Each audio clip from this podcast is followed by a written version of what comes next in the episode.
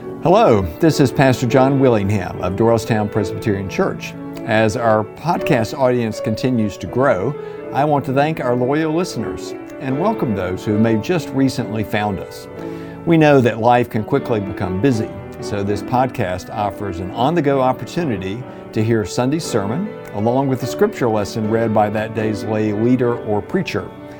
We also encourage you to visit our website at dtownpc.org to learn more about our church and all of our diverse ministries.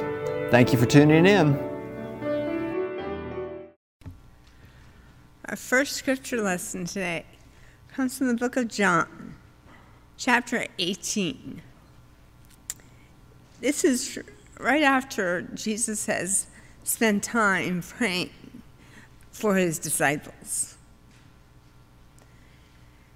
After Jesus had spoken these words, he went out with his disciples across the Kidron Valley, or Jerusalem, to a place where there was a garden, which he and his disciples entered.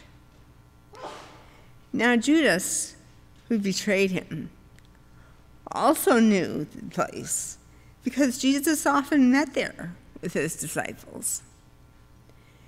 So Judas brought a detachment of soldiers together with police from the chief priests and the Pharisees. And they came with lanterns and torches and weapons. Then Jesus, knowing all that was to happen to him, came forward and asked them, Whom, whom are you looking for? They answered, Jesus of Nazareth. Jesus replied, I am he. Judas, who betrayed him, was standing with them when Jesus said to them, I am he. They stepped back and fell to the ground. Again, he asked them, Whom are you looking for? And they said, Jesus of Nazareth.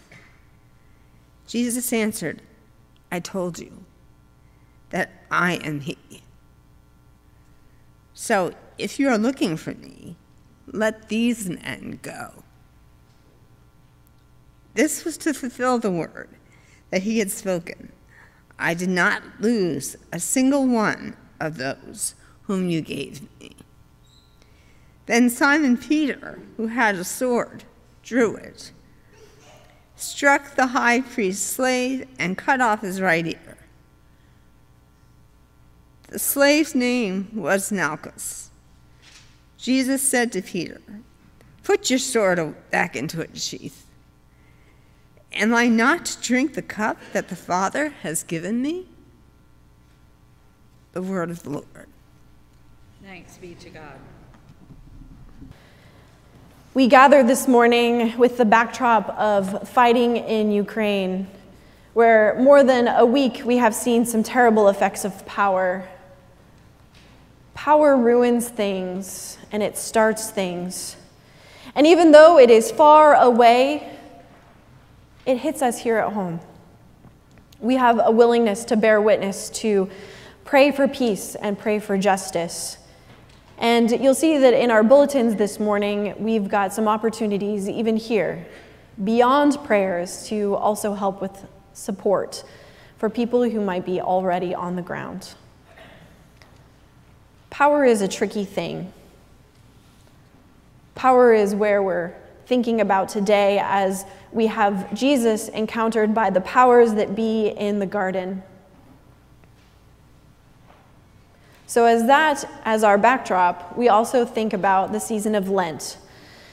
Now, Lent is the time when we prepare for Easter, and we have these 40 days in between Ash Wednesday and Easter.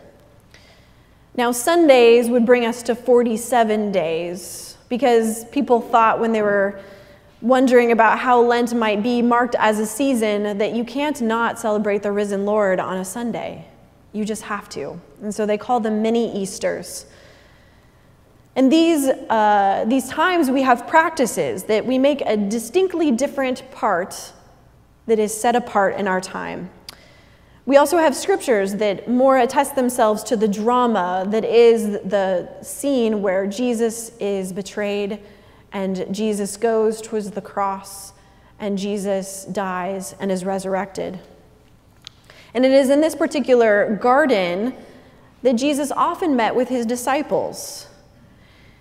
Now, I was, I was thinking about gardens, I thought about something that I typically see in a garden, and it is something called a labyrinth, or you've maybe seen it and thought it might have been a maze. Now, I've known for years that a labyrinth is a place where you can pray.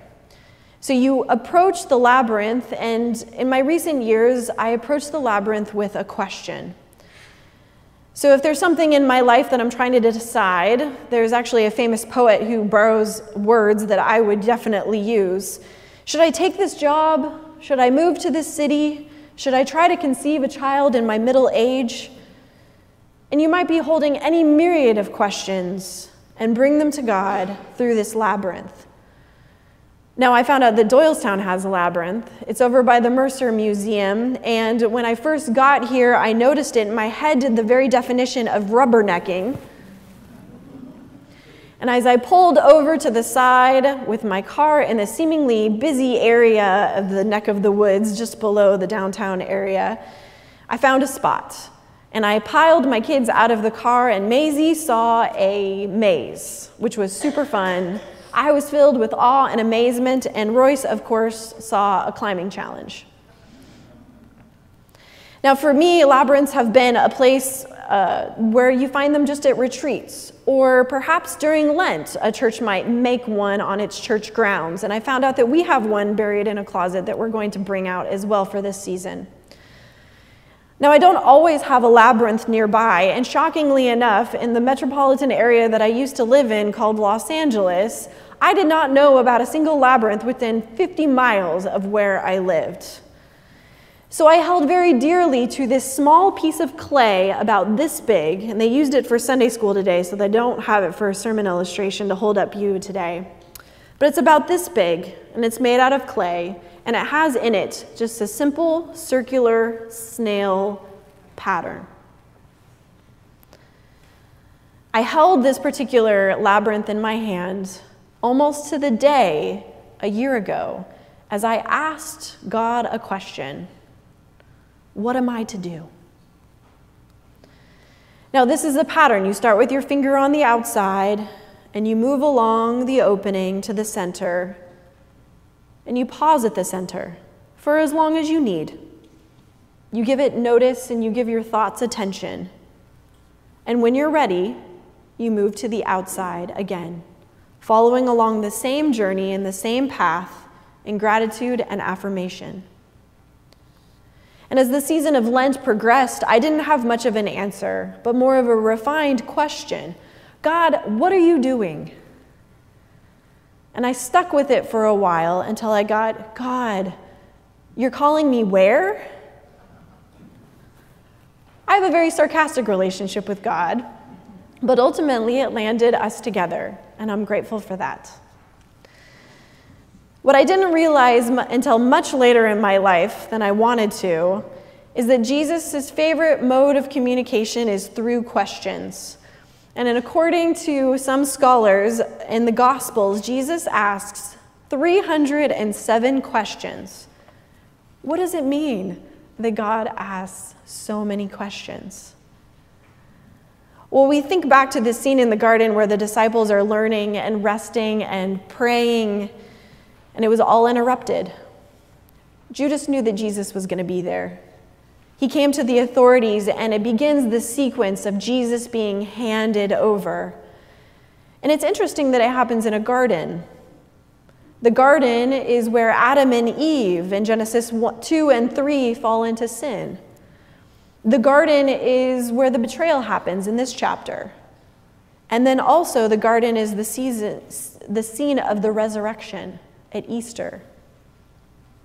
As important as where the disciples are now is where they just came from. But before the disciples got to the garden, they knew that the end was near. and they set the stage for the next few days and eternity.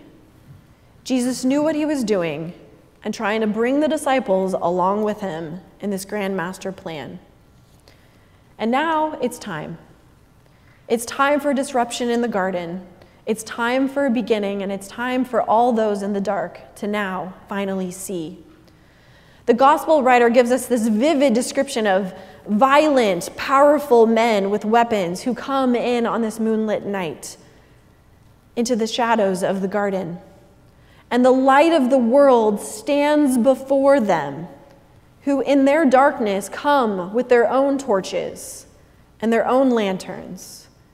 This detail is not lost on us. The light shines in the darkness, and the darkness cannot extinguish it. Now, this group is confronted. Whom are you looking for? Jesus asks. Their response is Jesus. Their response is a shocking affirmation of faith, and they know who they're looking for. And equally shocking is Jesus' response, so much so that it knocks them to the ground. Verse 4 says Then Jesus, knowing all that was about to happen to him, came forward and asked them, Whom are you looking for? And they answered, Jesus of Nazareth. And Jesus replied, I am he. Two times Jesus asked this question Whom are you looking for? In the book Jesus is the Question by Martin B. Copenhaver, he writes about how it turns out that Jesus asked this question multiple times. In the beginning of the Gospel of John, Jesus is departing after meeting with his cousin John and seeing the two disciples following him. He turns around and asks them, Who are you looking for? This question that marks the beginning of Jesus' ministry, Copenhaver goes on to say that these words guide the entire Gospel of John as a series of responses. Jesus says, I am, if you are familiar with that. And the same question that begins Jesus' ministry, guides Jesus' ministry, also ends Jesus' ministry. There in the garden, where there's echoes of the future question to the women who look into the empty tomb Whom are you looking for? The question presses this moment for decision as Jesus himself recognized how difficult a question is and these disciples who have traveled with him and seen him heal and been with him up until this very moment and had their lives changed, no one is fully able or prepared to hear what Jesus has to say. And in this season of Lent, I encourage us to ask ourselves this question Whom are you looking for? And we have an opportunity with communion a little bit later on in this worship experience to see that there is a time and a place of this timeless community who gathers around this table as we proclaim what and who we are looking for is an inward participation in God's will. Perhaps there is something more behind Jesus' answer. Perhaps it's in the form of a question. And after Jesus tried to defend, or as Peter tried to defend Jesus with his sword, and Jesus says, Am I not to take this cup that the Father has given me? Jesus asks a question in response to a question. And are we not also to take this cup alongside Jesus? Would you pray with me? Or, Lord our God, as we experience this season of Lent and come closer to the drama stories that brought you closer to the end of your life bringing about salvation for the whole world through your resurrection. Let us, in turn, find some questions that we are needing to ask in this season of our life. In your name we pray. Amen. Thank you again for joining us today. Once again, I invite you to check out dtownpc.org for information about our worship and programming for all ages.